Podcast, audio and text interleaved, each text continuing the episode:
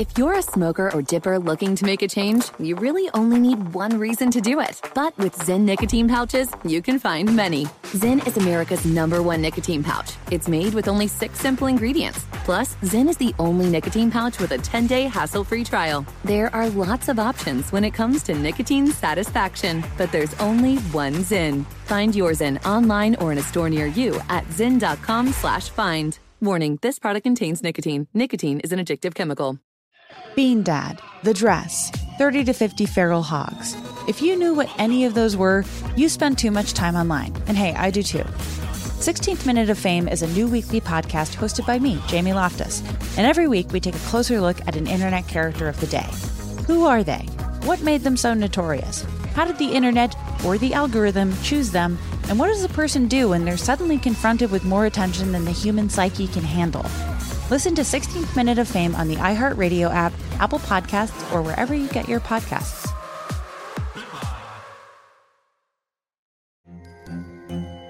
Hello, acclaimed comics writer and notorious Scott Summers hater, Rosie Knight. Well, hello, Emmy winning podcaster and totally unbiased Targaryen royal supporter, Jason Concepcion. Somehow the X Ray Vision podcast has returned. And like always, we'll be here every week. You'll hear from TV writers, actors, comics creators, pop culture critics. Nothing is off the table. Listen to X Ray Vision on the iHeartRadio app, Apple Podcasts, or wherever you get your podcasts. Once I got the role, I did chemistry reads with all the Owens, all the Malaikas. So I was on the phone with these people a lot. okay. I don't even remember at what point I had the job. I, I was just like, I, I hope there's Right. a job at the end of this.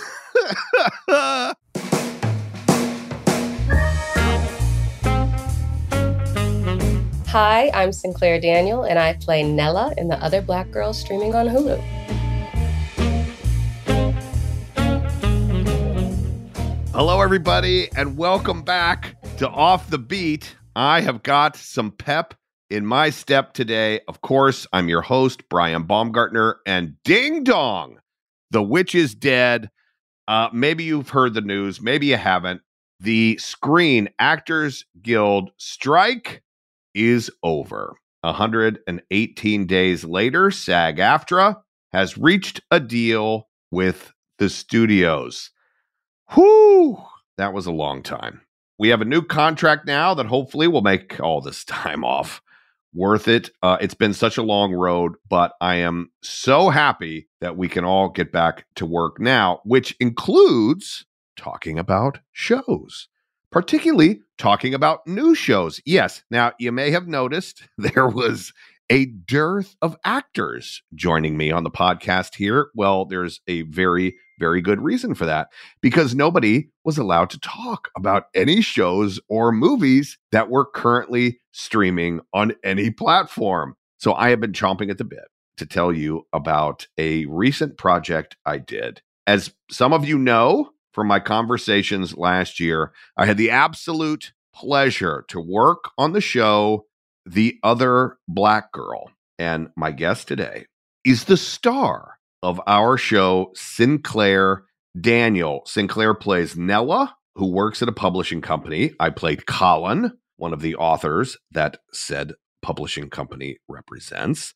The show focuses on how Nella navigates office dynamics, race relations, and, well, otherness as a black woman in a white dominated space. Sinclair does an absolutely beautiful job as Nella, dealing with all of the complexity and humor and darkness that comes with. She is so good, everybody. And it is so good for me to finally be able to talk to another actor about, well, acting, especially new, recent, important, and great work. So I am so excited to dive right back in to let you get to know the funny, the brilliant, and the so, so, so talented Sinclair Daniel.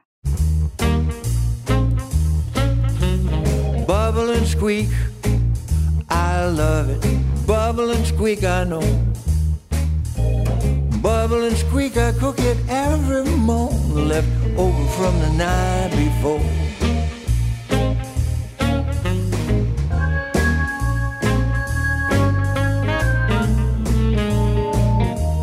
Hey, Sinclair. Hi, how are you? I'm good. How are you? I'm good.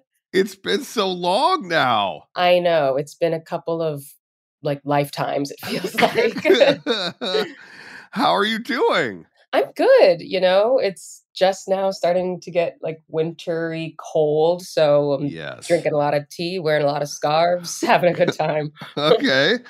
Uh, you're in New York, right? yeah, I am. Yeah. And it's getting it's getting cold. You're It feeling is. fall. I'm feeling fall. We usually um skip fall and skip spring and just go straight to the extremes. So I'm really trying to revel in the the niceness that is happening outside right now. Well, you and I, oh my gosh, we last. It's been almost a year. If well, you can- yeah. if you could believe that uh it's been almost a year uh i want to tell everybody about how we got to know each other um Absolutely. but i want but i want i want to start i want to start just with you i want to i want to i want to this is your life this is Okay. this is sinclair daniel's life um you grew up in new york is that right No, I didn't actually. I, I grew up in DC, so Okay. not super far, but I was born in DC and then lived around that DC, Maryland, Virginia area for a little bit. And then uh, in high school, I moved to California, california where where in Mhm. california Pasadena, oh the dirty Dana. It's not dirty. It's actually very nice and clean and lovely. I know, I know it's a really very nice place. So you went to high school out here? I did, yeah. I went to LaSalle High School. Shout out um, for Shout out two years. Shout out LaSalle um, in Pasadena. Yeah. Yeah. Um what was your so why did you move to California? Was this a was this a parental thing? Yeah. So my mom's uh, parents were um, living in California, and she was looking for a little bit of a change, and they were getting older, so it just made sense um, to go out there. We would go a couple times a year anyway, so we just bit the bullet. You bit the bullet and moved out. Mhm. What what were you interested in as a as a kid? What were you what were you focused on? What were you interested in? I was really, I was a theater kid through and through. You were? I, I Okay. was. Yes. I, I was just having this conversation with my cousin the other night, and she was like, "Wait, how did you get into this again?" And the, the, answer is, I had a lot of allergies as a kid, and both my parents worked full time jobs, so I needed something to do from three to six p.m. that was indoors Okay. Um, because I couldn't do the sports without having an asthma outside. attack or an allergy okay. episode. So, um, yeah, theater was kind of the answer for me, and I just liked it, so I stayed with it. Yeah. Th- So this is like you're you're talking about like even elementary school or was this like into high school? Okay. Probably starting around fifth grade. Um, Okay. And so I was really into that. I was really, I also liked winter activity sports. So I also, because no pollen, um, Right. I liked to ski and ice skate, uh, which you can also do in California, which was very exciting to learn. Right. You can surf and ski in the same day. And were you doing were you doing like school plays or were you branching out from that children's theater or Yeah, I was doing the school plays. Um, we would do like one play and one musical a year. And Okay. then I would also do some summer programs. I started to do those. I did like community Christmas time theater productions. Um, pretty much anything that would allow like a kid to just come and Right. participate. Right. Um, I was I was pretty into that. And when you moved to Pasadena, did you did you get into the I mean I I find it so lame like to call it Hollywood, but Mm. for lack of a better more accurate phrase, like did you start doing an agent thing or were you doing commercials or or were you still pretty much just strictly uh doing theater in school and stuff? yeah, I was not doing all that stuff. I was really envious of all the kids who were. I wanted to be the kid who had to leave school early because I had an audition and oh Right. sorry, I can't come. I'm going on the Disney Channel next week. um but I was very much not that. My Okay. mom was like, You're gonna stay in school and if you do the play in school, that's fine. I think I went to like one quote unquote Hollywood audition. Okay. Um, and they required that we emancipated ourselves. And so my mother said, absolutely not. And we went home. Really? Yeah. th- I think I was like, was this for was this for 16. television? I could not even tell you what it was. I went in, I was so excited. I got to do this one audition. It went really well. They called my mom in. They're like, okay, so how do you guys feel about emancipation from your uh, parent? And I didn't know what that was. So I was like, yeah, let's do it. And she said, no, no, no, no. Wow, I didn't even know that was a real. And what's the what's the point of that? So they can I better control you.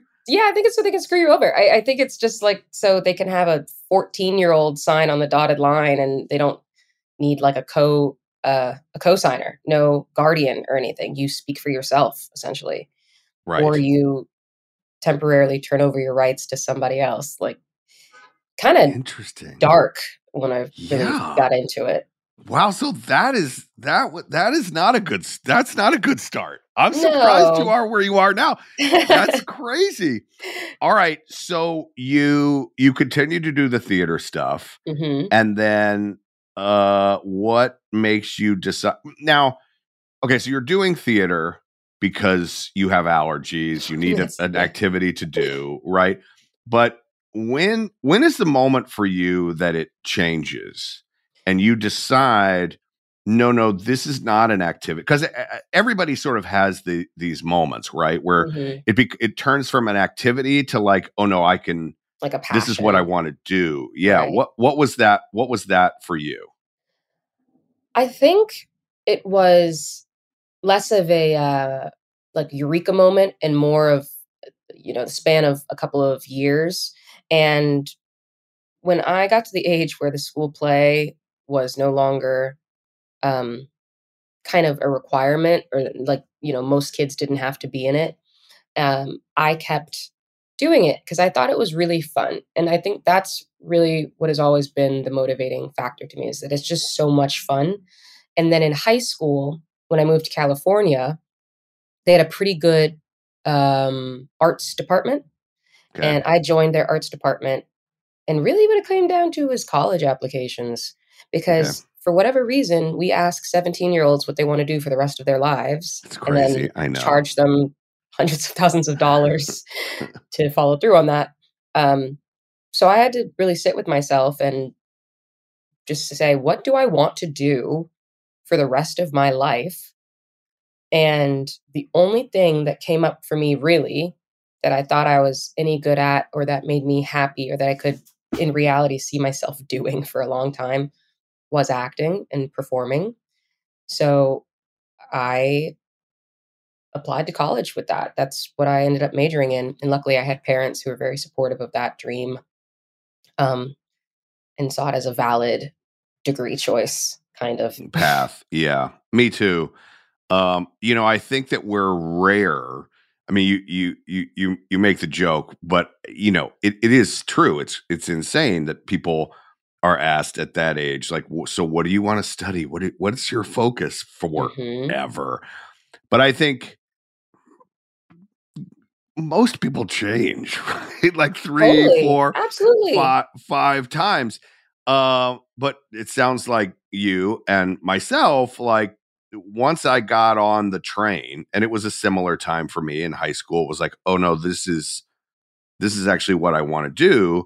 Uh, you went for it. Now you ended up going to to the prestigious uh, Tisch School of the Arts there back in now your hometown of of New York.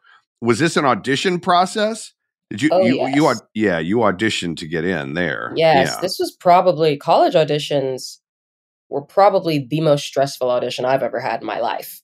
okay. And I, I'm I'm including TV, movies, Broadway. Like right. College auditions, you know, stakes were high. Um, and yes, so most schools require you to do um, a contemporary monologue and a contrasting classical monologue, if not more. And NYU didn't ask for a classical monologue; they just wanted two contemporary monologues. And they sent a representative out to Los Angeles, which was nice, so I didn't have to fly across the country. It was in some hotel downtown where I think I later had prom. It was weird, but um, we go in there. I was first of the day, first in line. I was like, I need to get this over with so I can start breathing again. I go in there, I do my thing, and then they ask for um, I do both my monologues and they ask for a, a classical monologue, a Shakespeare. And that was not something on their requirements. And I had not done it yet for my other auditions. I was keeping that in my back pocket because the time hadn't come yet. So I was panicking. And I remember taking my shoes off, I just to like ground myself. And I took my shoes off and I was in my socks and I did my Shakespeare. And then I left and it was it was good. It ended up being working out. I, I really didn't Right. expect it to happen. I think it was the only non-California school I applied to. It was a pipe Okay. dream. Um, but yeah, it, it was. You know, you're just sitting there in a hallway with other nervous, scared Yeah. teenagers. Just imagine. What was Tisch where you wanted to go? Yeah, I mean, I had a, I had a, I had a top three, and Tisch was on the top three, but really, I did not even think I would get in. It just Mm. seemed like such a a dream reach, you know, going to study acting in New York City. Mhm. That's that could never happen to somebody like me, but it did, and I'm so glad I made that choice um, to apply, to try, and then also to go. What did Tisch give you? a lot.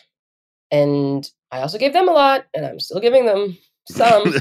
every month, but I did I did get a lot out of that experience. I mean, I still live in New York and Yeah. going to college here, my circle hasn't I mean, I, I've met more people, um, but my college circle is now my professional circle. These are now Mm. people that hire me and I work with and um, we just see each other all the time and it's amazing so it gave me a really amazing foundational community. Um, you know i moved here as a teenager and i was hanging out with other teenagers and now these teenagers are associate directors on broadway. They are in the casting office at cbs like we are and we're friends. Um, it gave me that. It gave me a great sense of independence. There's not much of a campus here. Our famous tedious slogan is the city is your campus yeah. So, and that after you sounds get over like that NYU. yeah That that's that's that what they tell you like- when you apply. Like NYU. Yeah. give us all your money and we won't even give you a quad yeah. um but it, it did i mean i was going i got an internship my freshman year that was in lincoln center i was seeing art shows for free i was taking advantage of all of the student discounts for museums and um, outings and all these wonderful things so i felt like i grew up um, at my own speed at my own pace but in a place that was really built for me. I really felt a deep connection to New York. I still do. I love it here so much. Um, and coming here through college was a really fortunate transition. I wasn't just Yeah. dropped here and had to figure stuff out. Yeah, I mean, you bring up a couple of super interesting points uh, in terms of, you know, you're in this school, and as you say, there's no quad. The city, the city is your is your Mhm. campus, but it sounds like you really took advantage of that and having though that variety of experience. It's sort of the opposite of most college experiences, right? Because I feel like almost intentionally most colleges are we are a bubble to Mhm. help pro- protect you and help you to become who you're going to become right i mean Right. it's like we're it's insular in a way whereas it sounds uh to me like for you you had because you went to NYU and you had these discounts, you didn't have money or whatever, and but you were able to go out and have those experiences in the city, which right. I mean, let's be honest. That's an ed- that's a part of the education I think in and of itself, right? probably the best sell NYU can make is where it is. It is New York University. So you get you get New York. That is promised. Um yeah, it, I felt like a baby bird being shoved out of the nest. Right. But yeah, we, we the adjustment period was brief because the city waits for no one, and then you you just get on board, and it's been amazing. Yeah. Do you feel like you like there's an experience from when you're in high school and you're you're working on shows and you have accomplished have you know you've had a various uh, degree of success or whatever. You go to NYU which is an actor training program which is the same type of school that I went to. Um do you feel like you were I always felt like I was sort of punched in the face very quickly about like oh no son you don't know you don't know anything yet right? Mhm. like you have you know uh, uh, instincts you have stage presence but no this is do you feel like was that your experience as well like here we're now going to tell you how this actually works Yeah, we had a lot of uh that going on in those first couple of weeks. We had we had people drop out in the first couple of weeks yeah because right it's it's it's stark and it's sudden. It's like, you know, ice cold water just being thrown on your face. right And a lot of kids who were previously big fishes in little ponds right and now itty bitty teeny tiny minnows in the Pacific Ocean. Um, so I I knew that going in though. I wanted that. I wanted kind of to be punched in the face a little, Right. Because to me that makes it real. I wanted the hard work. I didn't want to fall into any type of misconception that I'm going to move to New York and like walk straight onto a set the day I graduate. Um, I wanted it to feel like I was working hard so that when I accomplished things, I wouldn't be afraid of them. Um, but we, yeah, we had, I think, probably mm, what, like a, a third didn't come back for second year. hmm Um, switched majors or switched schools, switched cities. You know, it's not Right. for everybody, but it did happen. I had a teacher on one of my first acting classes. She just walks in the door and she goes, How many of you have divorced parents?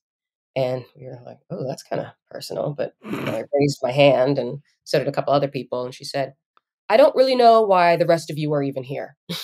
and I was thinking to myself, What a thing to say. Looking around at all the happily married um, couple pair of children in the room. I'm like, well, the tables have turned.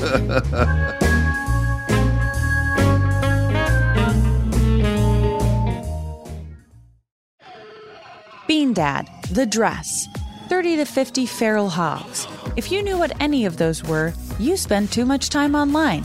And hey, I do too. 16th Minute of Fame is a new weekly podcast hosted by me, Jamie Loftus, where every week I take a closer look at an internet character of the day. Who were they? What made them so notorious? Why did the internet choose them? And what does a person do when they're suddenly confronted with more attention than the human psyche can handle? I'll be talking to internet historians, experts, and yes, the main characters themselves to get a fuller picture.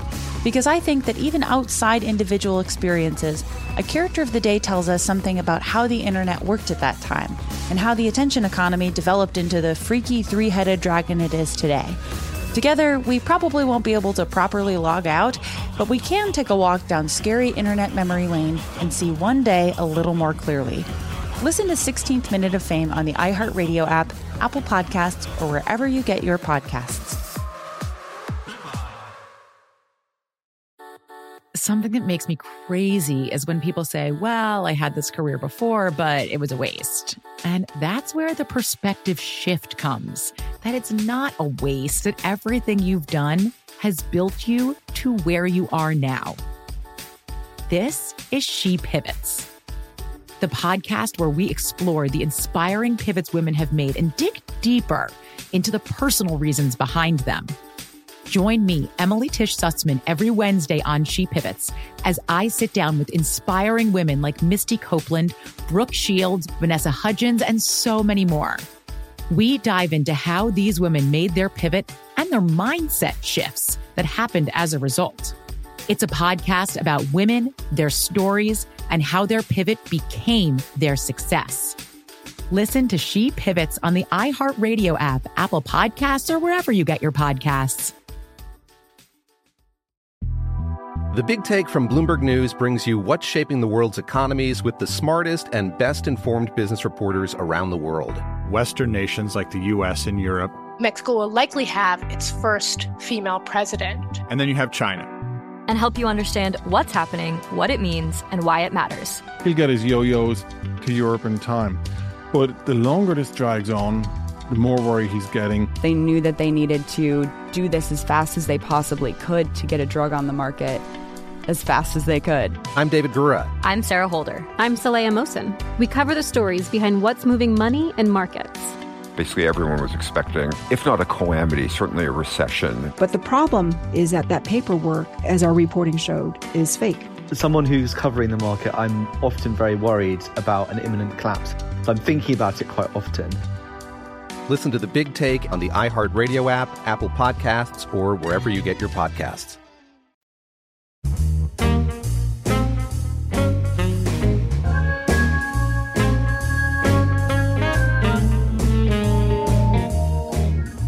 Did you want to do theater? You wanted to be an actor. You went. You you got in as an actor. Mm-hmm. Did you want to do theater? What where where was your brain? I mean, you're still young, so I mean, you transitioned pretty quickly. But were, were you? Did you want to be an actor in anything? Did you have a sp- particular view in mind for what your future held? I think I went in like everybody else, wanting to be in movies and Okay. on a hit television show with many seasons and spin-offs and reboots. Um, and then I got to New York and I like really fell in love with theater. I'd already been doing it, but to see it done at a professional level consistently everywhere I went was so inspiring. And I really wanted to do that. So my junior year, um, I actually opted to go study abroad in London and Okay. study at RADA because I wanted classical training. I wanted to go see West End shows, fringe shows. I, I wanted to be in it. Mhm. Um, and then I came back in my senior year. I went to the film and television studio to just kind of go the other way. And I was like, oh, yeah, I really do like this stuff. So ultimately, I'm all, I, I like all of it. I want to do all of it. Um, I just did a play, and it was the first play I'd done in a while, and it felt so good. You know, I was exhausted. I made no money, and I couldn't have been happier. I was, it just felt, you know, your whole body gets engaged, and it, it's a nice reminder for why I got into this. Hmm. Yeah, it's funny. I I think I think that's the difference uh between NYU and most other actor conservatory training programs. I think because you said you entered of course wanting uh, TV series. Like that was never in my consciousness early Mm. on. Like I just wanted to be an actor in the theater. Like that was like that was the the only thing that I wanted and the only thing that I thought that I would ever do. And I didn't even really think about that. Um, NYU has great actor training. How much training are you getting? I mean, you said, and I, I, I don't know exactly what this means when you went back your senior year, film and television. Are you getting film and television acting training as well, or training in the business at all, or or, or, how how does that work there? Yeah, they have. So at NYU, you have to do primary training first. So when you go, you get sorted into a studio. I always compare it to the Harry Potter sorting hat. It's all the same school, but different acting techniques. Right. And you don't get to choose. And you have to stay there for two years. And then after your two years, you can go abroad, you can try a different acting studio, or you can go do your film and TV stuff, which you're not allowed to do until you finish your theater training. Um, so there's a school at NYU called Stonestreet Studios, and that's the film and TV side of things. And they really try and make it all of those all of those things that you're talking about. So it's you know you work on camera with scene work, scene study, but you also have classes on how to read a call sheet and Mm, okay. um, what a typical contract might look like. And we have guest speakers come in, and then we have to role play as the first AD, the second AD, the boom op, the gaffer. Like you, you learn those things, which I actually found to be the most valuable part of the whole education at Stone Right. Street. Is just learning how a set actually runs. Oh, I know. Nobody's going to slow it down and explain it to you once you get there. I know. And that and, and I was when I started uh in film and television, I was much older and knew no, absolutely nothing. And that's what I always say like the uh, in some ways the hardest part of the job is like figuring out how it actually works. Like if it's just about saying your lines in character to another person, I'm good with that. But Right. like like wait, why is this why is this person under me? Why am Exactly. I straddling this person right now as I'm saying is these everyone so close? why is everyone so in my face all the time? Yeah. Yeah. Uh that's that's fascinating. All right. So you graduate, you're in the big city. Big Um, city. what what what are you what are you trying to do? Are you just trying to work? It doesn't matter where it Yes. is. So I immediately I, I've been working as like here and there jobs through college, barista nannying. And then when I graduated, I started working at a gym because I wanted to have my days free to go sit around for hours at Actors Equity and like hope to get seen for an audition. So I would start my work day at like 4:30 in the morning so that I could be done by noon and then I could go to Actors Equity and wait for 6 hours and then maybe get seen. Um live in the dream. So that was post grad immediately. And um I had done a showcase in my senior year second semester and I had met my manager and she was kind of just like, I like you. Let's see how this goes. So she would send me little auditions here and there.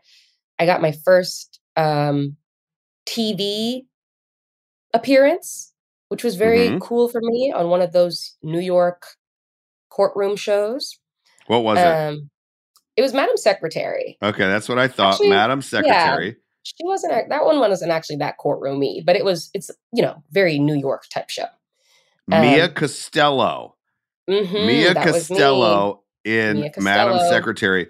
So how was that experience? Like being on a set for the first it time. was incredible. I'm ah, I mean, every time I step on a set, it's amazing, but I don't think anything can really top the first time that you get to go and you're sitting in the hair and makeup chair and you're handed your scene for the day and you know you get to talk to the director you get to talk to the actor who you've been watching on television like there's just something so exciting about that. I was nervous so nervous and i even now sometimes when i watch that scene back i'm like oh goodness girl loosen up like breathe a little bit. But you know all in time. It was it was a really fun day i rem- i was just so happy and i remember calling my parents and i was like i'm gonna be on tv It's awesome. it was so exciting um, but you were you were nervous. yeah i was i was nervous i was really nervous um How many days did you have that first time? i was there for five hours it Okay. was it was not days Okay, it was okay, one okay. scene where we were sitting at a table so they did one over the shoulder another over the shoulder a wide a medium they called it Okay. Um, you end up working on some other shows there in New Mhm. York. Bull for one, The Good Fight. Um, do you do you feel like you start gaining confidence with these guest stars? Do you start feeling more comfortable, or is every time you still get nervous?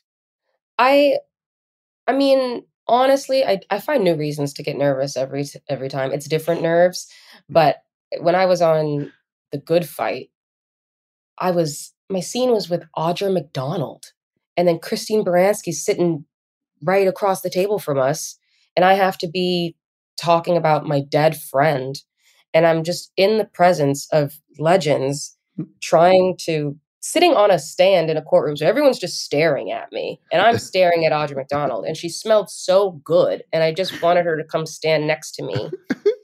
and so that made me nervous. Um, but that was also a really, it ended up being a really fun day. And uh, Bull, I was nervous because it was my first day, my first job where I was on for multiple days. So I was on Bull for, I think, 10 days. So I was nervous about that. Um, you know, building a character, an arc, or something like that. But um, all of the previous experiences inform the next one, which Right. is great. But it doesn't mean I'm not going to be nervous every time I step onto a set because it's always something new to be nervous about. Yeah. Um, I know you did a lot. Uh, I I mean, I have seven here listed in front of me. I won't go through all the titles, but a lot of short films, Mhm. gaining experience. Now, is this uh, are are these projects that you're doing with some of your NYU cohorts? You guys are putting stuff together, just Mhm. trying to to work there. Yeah, some some of them were NYU friends that we were, you know, working with. Some were casting calls that I answered in college just for other universities looking for actors. Um, one of my teachers had a friend who was making a production who needed somebody and recommended me. And and oh, I also spent a summer at Williamstown Theater Festival Oh in yeah. 2018 and Okay. I was an apprentice there. And I'd say second to NYU, if not even on par with NYU as far as networking and meeting people. That was really great. So a lot of those short films came out of collaborations with people from there. You know, you just pick up people along the way and um, especially with social media now, you can just get connected so easily. Right. So people are always looking for somebody to be in their short film. And if you have the patience to do it, they'll Right. let you do it. right. Um, at this point, you're auditioning, trying to find work, working some in the theater, as you mentioned Mhm. before. Um, how do you meet uh, the folks on the other black girl?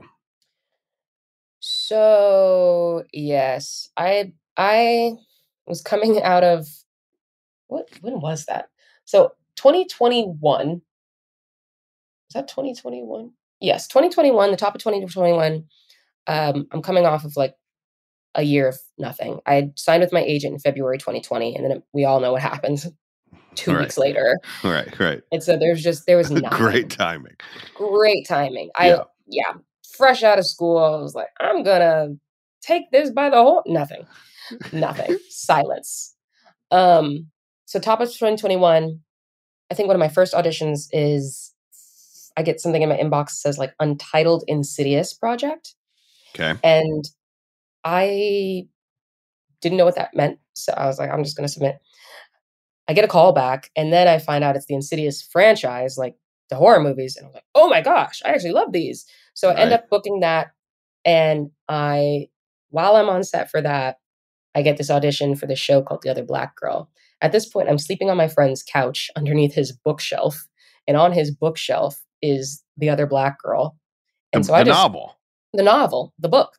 So I'm looking at my computer and I was like, I've seen that before. And I just turn around and grab the book and start reading. And I was like, okay, well, great. But I'm also trying to learn my lines for this movie I'm doing. So I'm not really that focused. Um, so I, I when it comes comes time for my audition, I'm on set for Insidious. I have to talk to the director before Patrick Wilson. He was so lovely for this. He gave me like an extra long lunch break and he moved around the schedule so I could do this Zoom audition for the other black girl.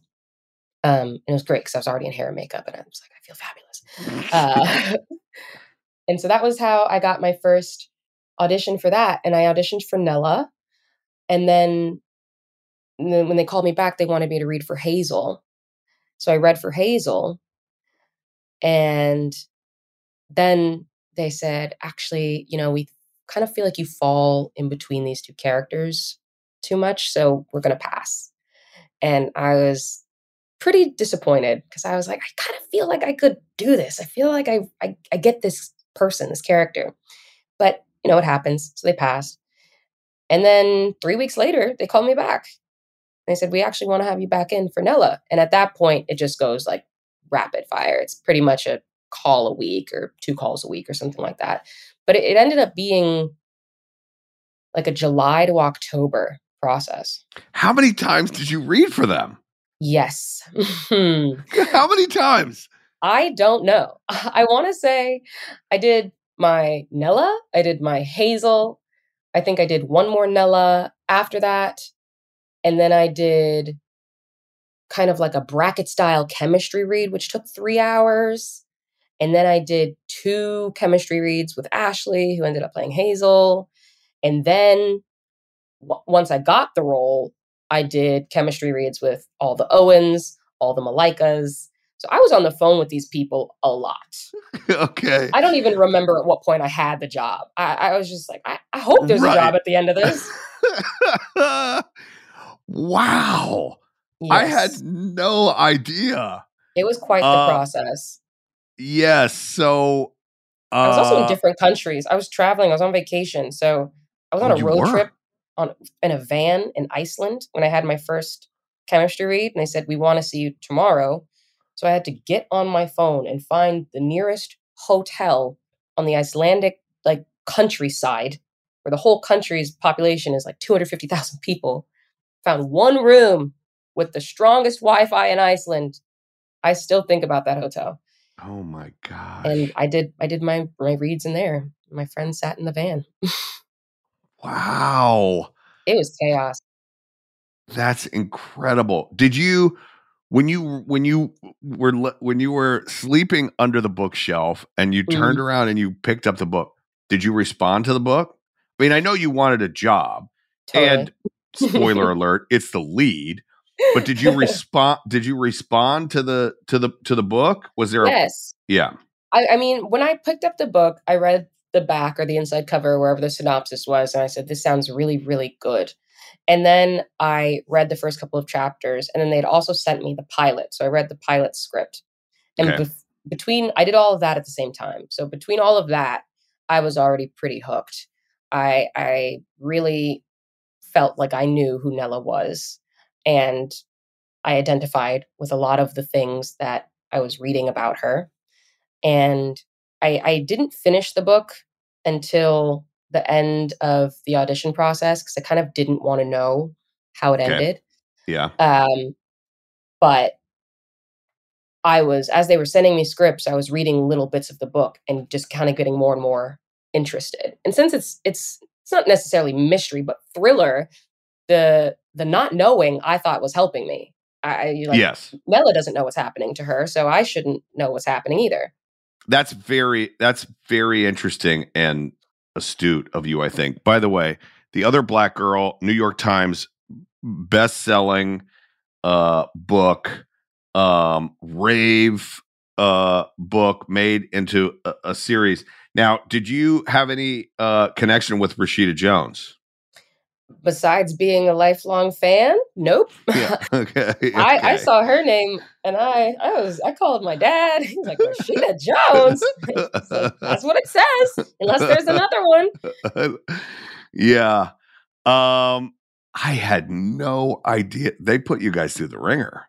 Yeah, it was, you know, and we all got there, and I, I was talking to everybody else, and Ashley had a similar experience. I think they they wanted to get it right. That those two Yes. relationship, I understand. You know, it, it was you could find one, but maybe didn't have great chemistry with the other, and they made Ashley and I. I think Ashley and I tested together two or three times, and it it, it took hours, but nobody was trying to be aloof about it.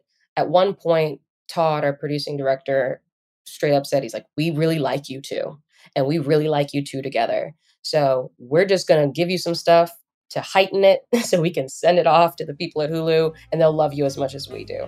And I appreciated that transparency. Yeah, that's awesome.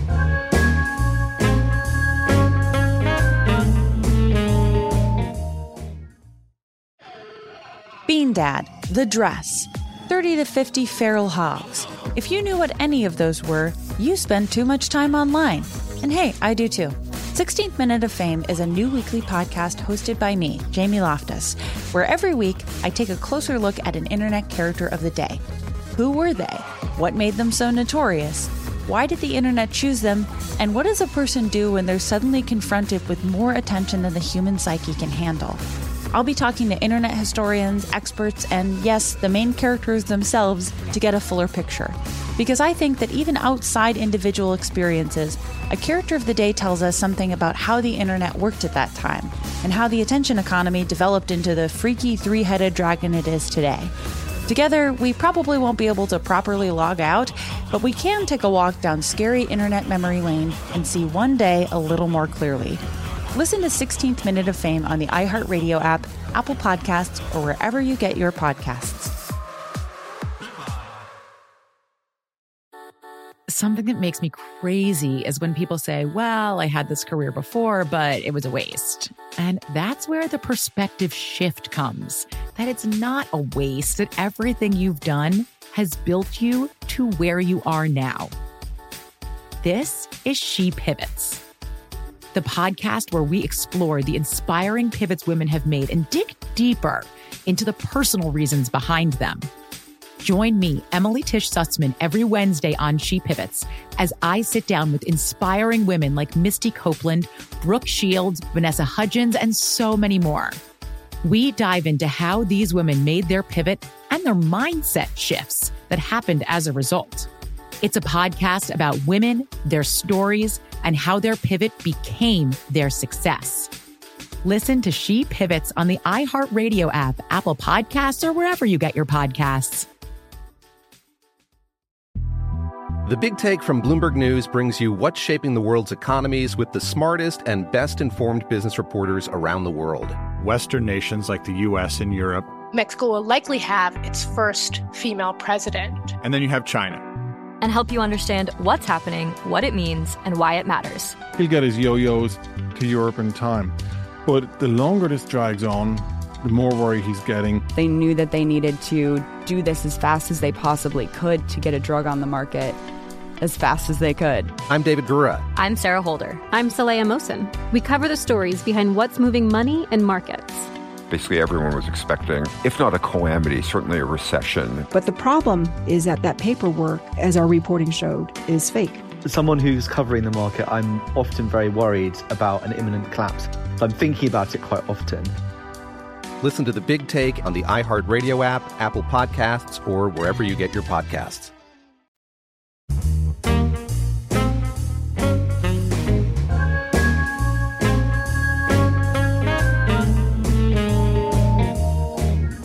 You get this job, your first, obviously, central leading role of a big series. Now, is there nerves from you from you in beginning to work on the show? Yeah, there's nerves. It's a whole new thing to be nervous about. Yeah. Um, I I don't even know how to tell you the nerves I was experiencing, but yes, lead of a show that was a very well liked book that's going to be on a very popular streaming platform. And Mhm. everyone kept reminding me that. They're like, this is so cool. You're going to be the lead of a Hulu show. You've never done that before. right. Yes, I know. Yeah. I know that. Um, so, you know, I was really happy that we got to go down a few weeks before we started shooting. So we got to talk to everybody. We got to do a few rehearsals, which I think is pretty rare in in the space, um, and had to uh, got to have a relationship with the people we'd be spending the next four months with um, ahead of time. And because the show moved so quickly, we shot 10 episodes in under four months and we were block shooting. So we were shooting multiple episodes at the same time. The timeline was all messed up. We were having different directors come in, we were having uh, new actors join us. Honestly, all that was going on really didn't give me enough time to be nervous after a while Yeah. which I really appreciated. I, I- we were just so busy, and everyone there cared about what we were making so much. And I was actually just having so much fun because we had so many amazing comedians on set and funny people. Uh, that the whole energy vibe was light, even though we were doing this pretty Herculean thing. Yeah. And, you know, it's interesting because, you know, there are you and Ashley and a lot of the other actors who, um, well, primarily one young with less Mm. experience. And then, you know, you have people coming in like Eric McCormack and Yeah. Bellamy Young. Um, what was, what, what, well, I was there. I was there for a little bit, but I really enjoyed uh, my work with you. I thought you were fantastic to work with and so open and receptive to shenanigans that I would try to pull. I try to pull appreciated it. you. I appreciated it because that was still kind of early on in our process. So every curveball took me out of my own head a little bit, and I I remember specifically that that scene that we were doing where you know Nella is fighting tooth and nail through an apology, yes. and we got really I don't I don't know what you and Todd talked about, but every take was different and I appreciated it. It was it was great. Um but yes, being the youngest, the greenest on set was daunting until I realized nobody else cared. they they were they just wanted us all to do a good job. Nobody was whispering she's so young. This is her first big job. right. They were like we'd all hang out in the actors holding and joke around and everybody was just there was no hierarchy of of uh you know status or anything we were all chilling together and it was really nice Yeah. Well, it. I mean, it certainly helps that you're really good. Let's Oh, thank you. let's- no, I mean, let's be honest about it. Because if I mean, if you were bad, yeah, There'd be there would have there would have there would have been tons of whispers. Yeah, yeah, there would have been tons, especially from that McCormack guy. He is Oh, just yeah. he is evil. love it. He can be he can be so evil. Um, so um, the show out in September. We're in the Yeah. middle of 60 days 60 days ago today 60 days ago today. well maybe not 60 days two months Two September months. 13th yeah September. That's right. September 13th. Um, we, how did, let me tell you something. I felt horribly for you and for Ashley because I, I just felt like this was not fair to the two of you. Um, obviously, um, spoiler alert for those of you listening, the show comes out and we're in the middle of the first uh actor strike in over 50 years. That's right. The last actor strike, Ronald Reagan was president of the Union, Hmm. not of the Oh, United God. States.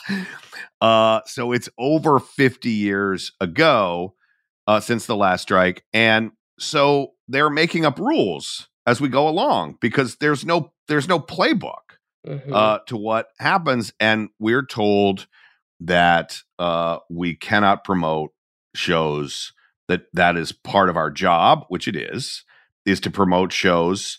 Um, and we were on strike, so that is not something we were to do. And let me tell you, I felt horribly for you and for Ashley because your work is so strong and the material is so good. Um, the end product, which I watched by myself without talking about it either, um, was so strong that I felt terribly for you that you were not able to go through the experience and get the attention that you deserved to get for the work that you did.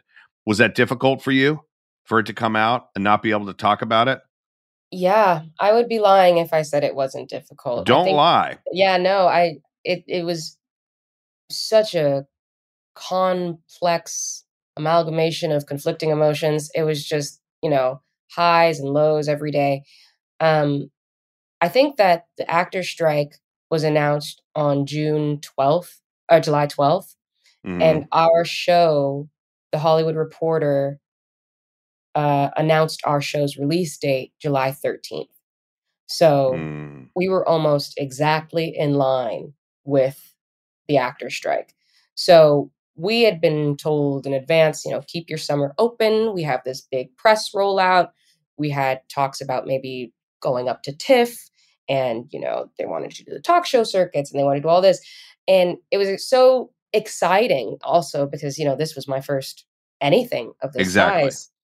Um, and then to learn in one day that none of that was going to be happening and that they were also going to release the show without the promo and not bump the release date we had yeah th- that day was tough that that that learning that was like oh no the next 6 months of my life that I've kind of cleared out for this big thing is just not going to happen anymore Mhm. um, but the show did still come out. And though we were not allowed to talk about it publicly or promote it uh, publicly or post about it, it really kind of personalized this experience for me Mhm. because I still heard from a lot of people.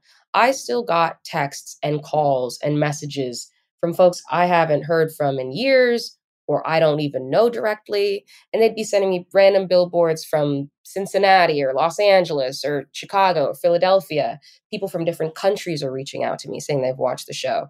And it's given me a little bit more time to read those messages and have conversations with the people in my life who are happy for me and have been following this accomplishment.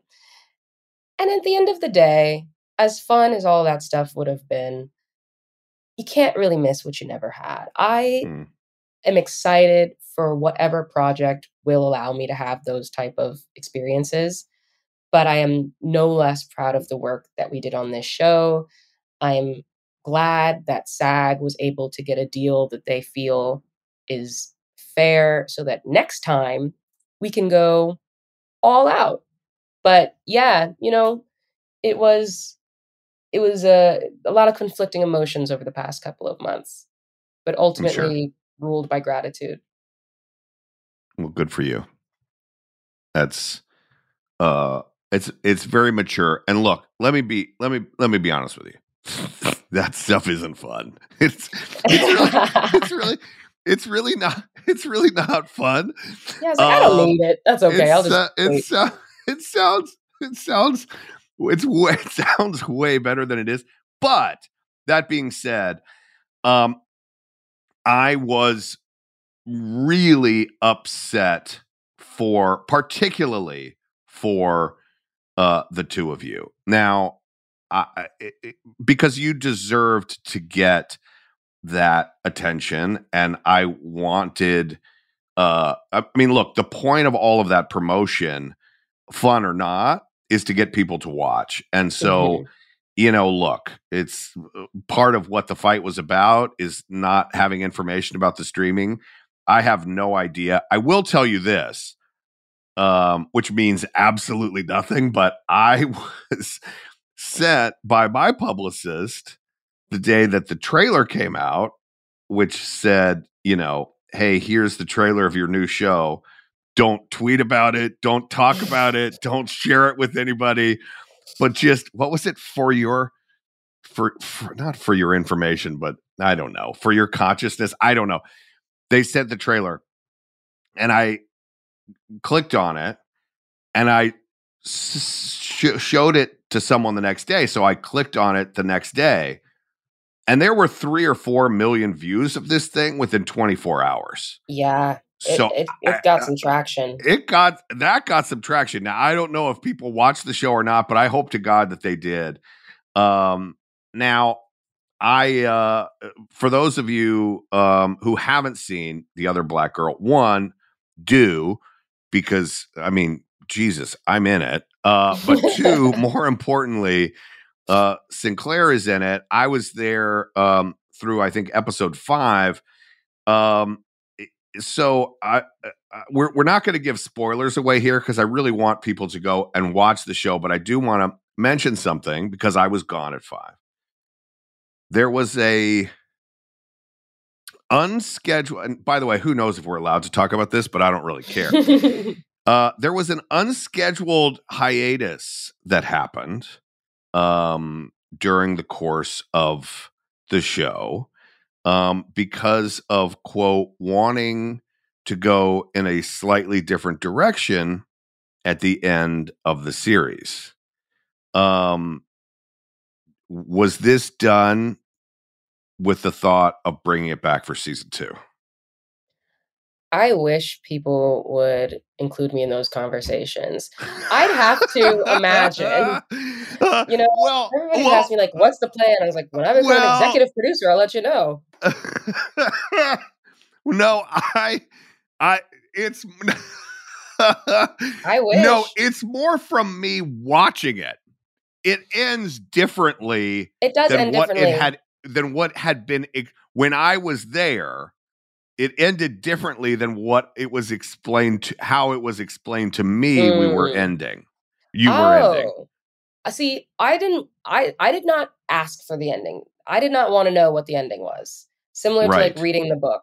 So I didn't figure out how they were going to end it until I read the episode ten script. But it Okay. does feel because it's different than the book. So It's different than the book. It's different, and that's what I mean. No one was filling me in.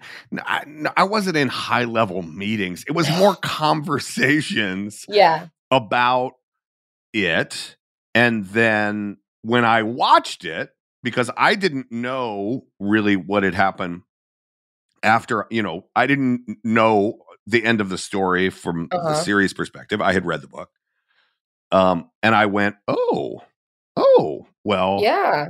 Oh, okay. Well, I felt I felt like, you know, if they're taking an extra couple of weeks to go and rewrite the ending of a story that already has an ending, right. then that probably means that they want to do something with the story as a whole. I would think. Right. Because I mean, there's literally a book that could tell you how to end it. right. but to make a different choice, a more left open choice, feels intentional. Right. And obviously, nobody knew that we were going to release this show into the strike. But I would hope that that intention is still alive and well. Yeah. Well, I hope so too. Um, maybe Colin will come back and melt down in some other horrific way as well. I hope Um, so. I um so so so enjoyed your work. And I enjoyed one, I enjoyed working with you. And two, to see uh the uh, your journey played out, the complexity of your performance, uh, the depth of your performance and um the reality of your performance um was stunning to watch and um you know I, what i told you is true. The within i'm going to be real within 12 minutes of me getting a text that the strike was over i uh emailed uh i couldn't find your number and i emailed jordan and gus and said i, I need to get a hold of sinclair because yeah, they told uh, us they reached out like the same day. They said I- Brian's calling. uh, because I, I I wanted to have you on. I wanted to talk to you about you and your experience and and and the show because it's a show that deserves uh to be seen and uh and I just I wish you all of the best and I hope we get to do it again sometime Yeah. soon. Well, thank you. I do too. Um, it was truly the most fun I've ever had on a job, and exactly why I do this, and really affirming. And to do that again would be such a blessing. Yeah. Awesome. Congratulations. I'm I'm happy to hear you just went back and did some, something in the theater as well. Oh, one yeah. of these one of these days, one of these days I'll follow you and Eric back and do did you see his show? Yeah, we had three the other Black Girl members on Broadway this fall, and I went to opening night of all of them. Cheered my pants off. It was amazing. Wow. Yeah, the theater was calling. You know, Yeah. returning. It was fun. I did see Eric. He was hilarious. I I, I didn't expect anything less. Like Yes. truly, just drove the whole show with his comedic timing. It was phenomenal. He's the best. Oh, uh, such a good time. Thank you uh, for coming on and taking the time to talk to me. Good luck. And uh, everybody out there, I'm serious. Go and watch on the aforementioned Hulu the other black girl uh, starring Sinclair Daniel. I promise you this. You won't you won't be disappointed. You won't be disappointed. Thanks, Sinclair. Thank you so much, Brian.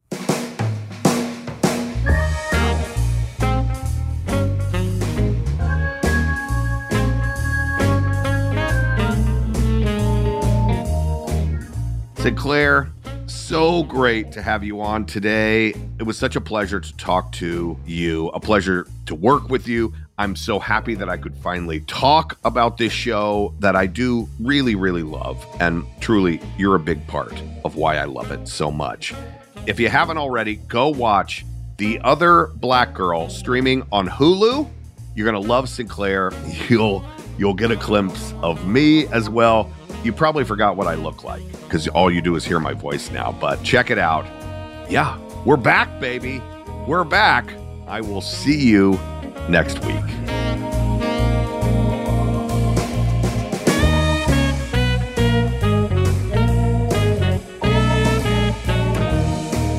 Off the Beat is hosted and executive produced by me, Brian Baumgartner, alongside our executive producer, Ling Lee. Our senior producer is Diego Tapia. Our producers are Liz Hayes, Hannah Harris, and Emily Carr. Our talent producer is Ryan Papa Zachary, and our intern is Ali Amir Sahin. Our theme song, Bubble and Squeak, performed by the one and only Creed Bratton.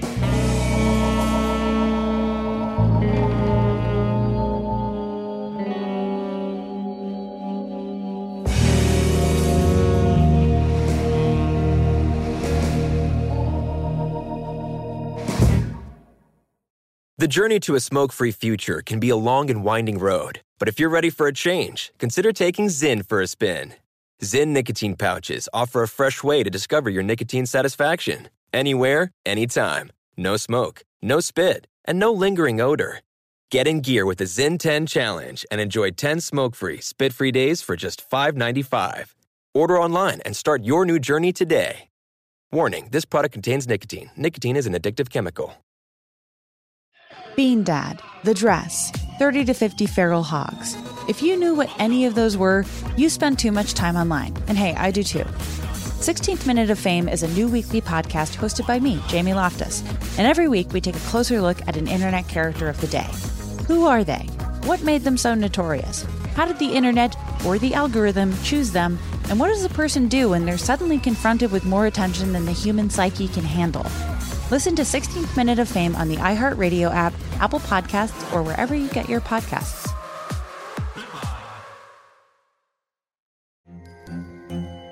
Hello, acclaimed comics writer and notorious Scott Summers hater, Rosie Knight. Well, hello, Emmy winning podcaster and totally unbiased Targaryen royal supporter, Jason Concepcion. Somehow the X Ray Vision podcast has returned. And like always, we'll be here every week. You'll hear from TV writers, actors, comics creators, pop culture critics. Nothing is off the table. Listen to X Ray Vision on the iHeartRadio app, Apple Podcasts, or wherever you get your podcasts.